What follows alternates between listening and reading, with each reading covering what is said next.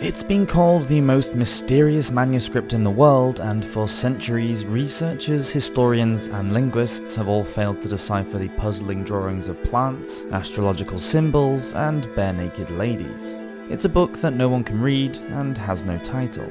In 1962, American cryptanalyst and author Elizabeth Smith Friedman felt that trying to decipher the manuscript was, quote, doomed to utter frustration.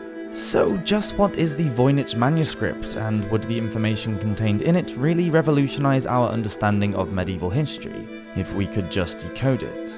Before we get into this video, if you want to learn more about all things piratical, then avast ye you lily-livered landlubbers and heave-ho your way over to our new channel, Walk the Plank, where we take a deep dive into Davy Jones' locker to learn about all sorts of topics surrounding the golden age of piracy. There's a new video every Saturday, and we really appreciate any support we can get. You can find the link in the description. And now for today's video. Welcome to Medieval Madness.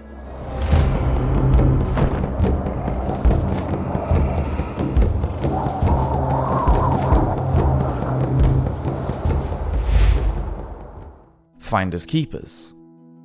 In 1912, a rare book dealer based in London and named Wilfrid M. Voynich bought 30 manuscripts from the Jesuit convent of Mondragone near Rome in Italy. The Society of Jesuits was short of money and decided to discreetly sell some of its cache to the Vatican Library. But not all of the text ended up in Vatican hands, and among those sold in secret to Voynich was one manuscript, a small plain vellum bound volume, which now famously bears his name. It was never sold on, instead, Voynich spent the next seven years trying to interest scholars to crack the script's code. Voynich began to establish the origins of the manuscript. Other works acquired along with the strange codex were sold for large sums to prestigious universities around the United States. They were mostly 15th century classical and humanist works. The Puzzle Book it has been established through carbon dating of the vellum, this one being calfskin, that the Voynich manuscript, which has become known as the VM, was written in the early 1400s.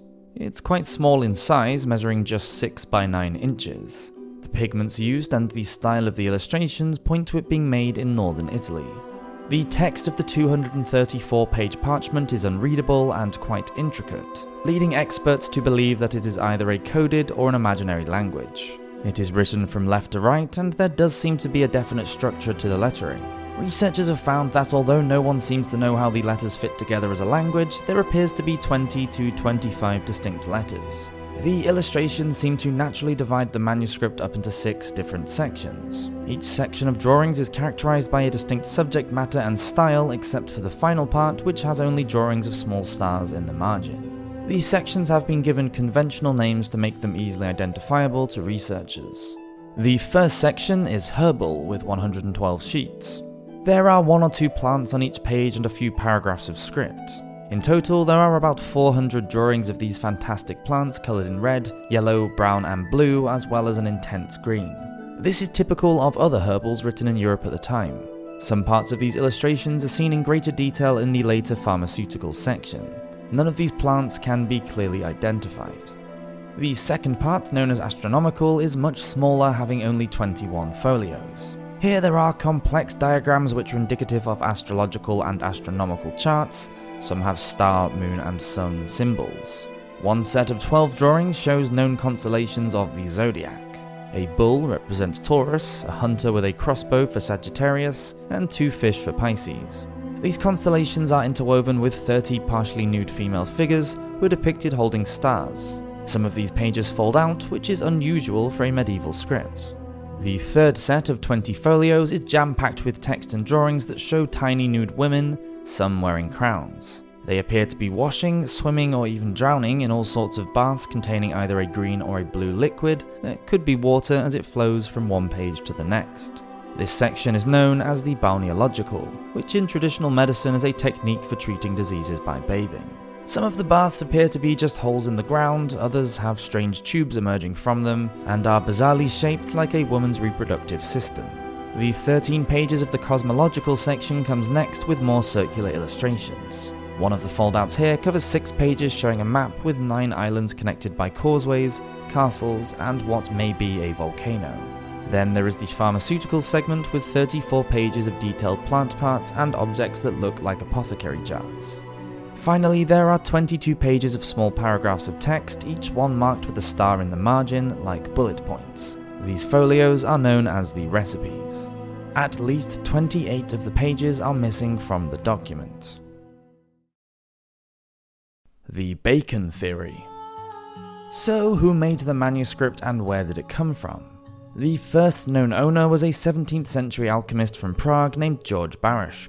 He felt that for many years it had been taking up space uselessly in his library. He contacted a famous Jesuit scholar named Athanasius Kircher from the Roman College, sending sample copies and asking for help. Kircher wanted to purchase the document, but Baresch refused. When he died, he left the book to his friend, the rector Johannes Marci, who passed it on to Kircher anyway. A letter bequeathing the manuscript to Kircher dated 1665 was still attached when Voynich bought it. Marci's letter explained that he believed, quote, that it could be read by no one except Kircher, and that Dr. Raphael, a tutor in the Bohemian language to Ferdinand III, then King of Bohemia, told him that the book belonged to the Emperor Rudolf and that he presented to the bearer who brought him the book 600 ducats. He believed the author was Roger Bacon, the Englishman. Bacon was a medieval Franciscan friar and philosopher. Born in the early 13th century, he was a man whose ideas were way before his time. He deliberated on the likelihoods of motorboats, telescopes, microscopes, and flying machines. He also wrote texts on alchemy and linguistics. Those who support the idea of Bacon being the author of the Voynich manuscript believe he wrote the book in code to avoid the accusation of using black magic, a serious crime punishable by death in the Middle Ages.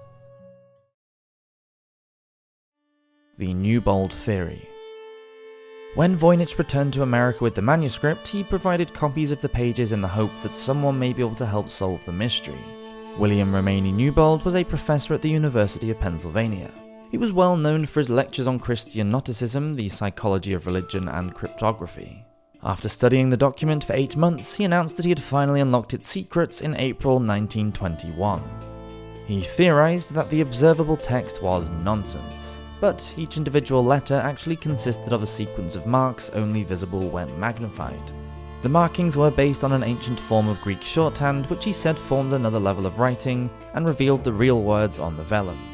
The results, Newbold claimed, supported the theory that Roger Bacon was indeed the author and probably the greatest scientist of all time.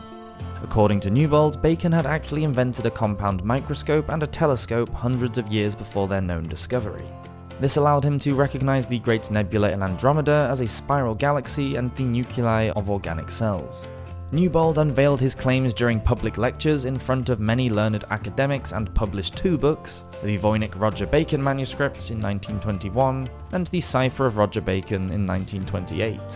His findings caused a sensation, and although scholars found the method of decoding confusing, the solution was accepted enthusiastically. However, another professor, John Matthews Manly from the University of Chicago, soon came forward and discredited Newbold's work. Newbold's system involved several steps and multiple letter substitutions. It required rearranging letters endlessly until an intelligible Latin word appeared. This meant that the letters V, E, L, O, and S could provide several different answers, such as vols, loves, or solve. Manly, who had deciphered a World War I cryptogram that helped to condemn the first German spy in America to death, now wrote a 47 page article condemning Newbold's solution. There is evidence of a microcalligraphy in the Hebrew language dating back to the 9th century. Their text forms a design when viewed from a distance, but it is nothing like the shapes that Newbold had found. In fact, when the manuscript was closely studied, the marks were shown to have been made because of the way ink dries on vellum. Manly believed that Newbold was so eager to reach a solution that he had just subconsciously pulled out the text that he wanted to see. Today, the micrography theory is usually dismissed thanks to Manly. The Voynich Theory Some people believe that Voynich forged the document himself. His occupation as an antique bookseller would have given him the expertise and the resources to fabricate such a book, and a long lost manuscript by Roger Bacon would have been worth a fortune.